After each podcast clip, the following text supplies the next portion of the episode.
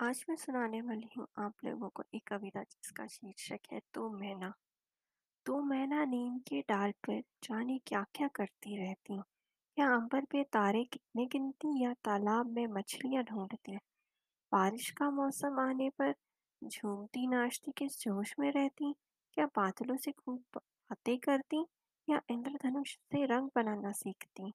साँझ के घिर आने पे माँ भी आती, दाना लाती। क्या अपनी शरारतों को बेनकाब करती या शराफत का चौका ओढ़ लेती। कारी-कारी रात आने पे दोनों डर सहम सी जाती। क्या माँ उन्हें कटोत-कच के किस्से सुनाती या हनुमान की वीर गाथाओं में उलझाती। पूनम की रात आने पे देखो हर्ष उल्लास से भर जाती। क्या चंदा मामा पे प्यार लुटाती या उनके साथ जाने की जिद करती। नीम के उस डाल पर आखिर दोनों क्या करती। क्या आज़ादी से भरे आसमां को तकती या दिन भर के कर्तव्य सब भूल सो जाती। धन्यवाद।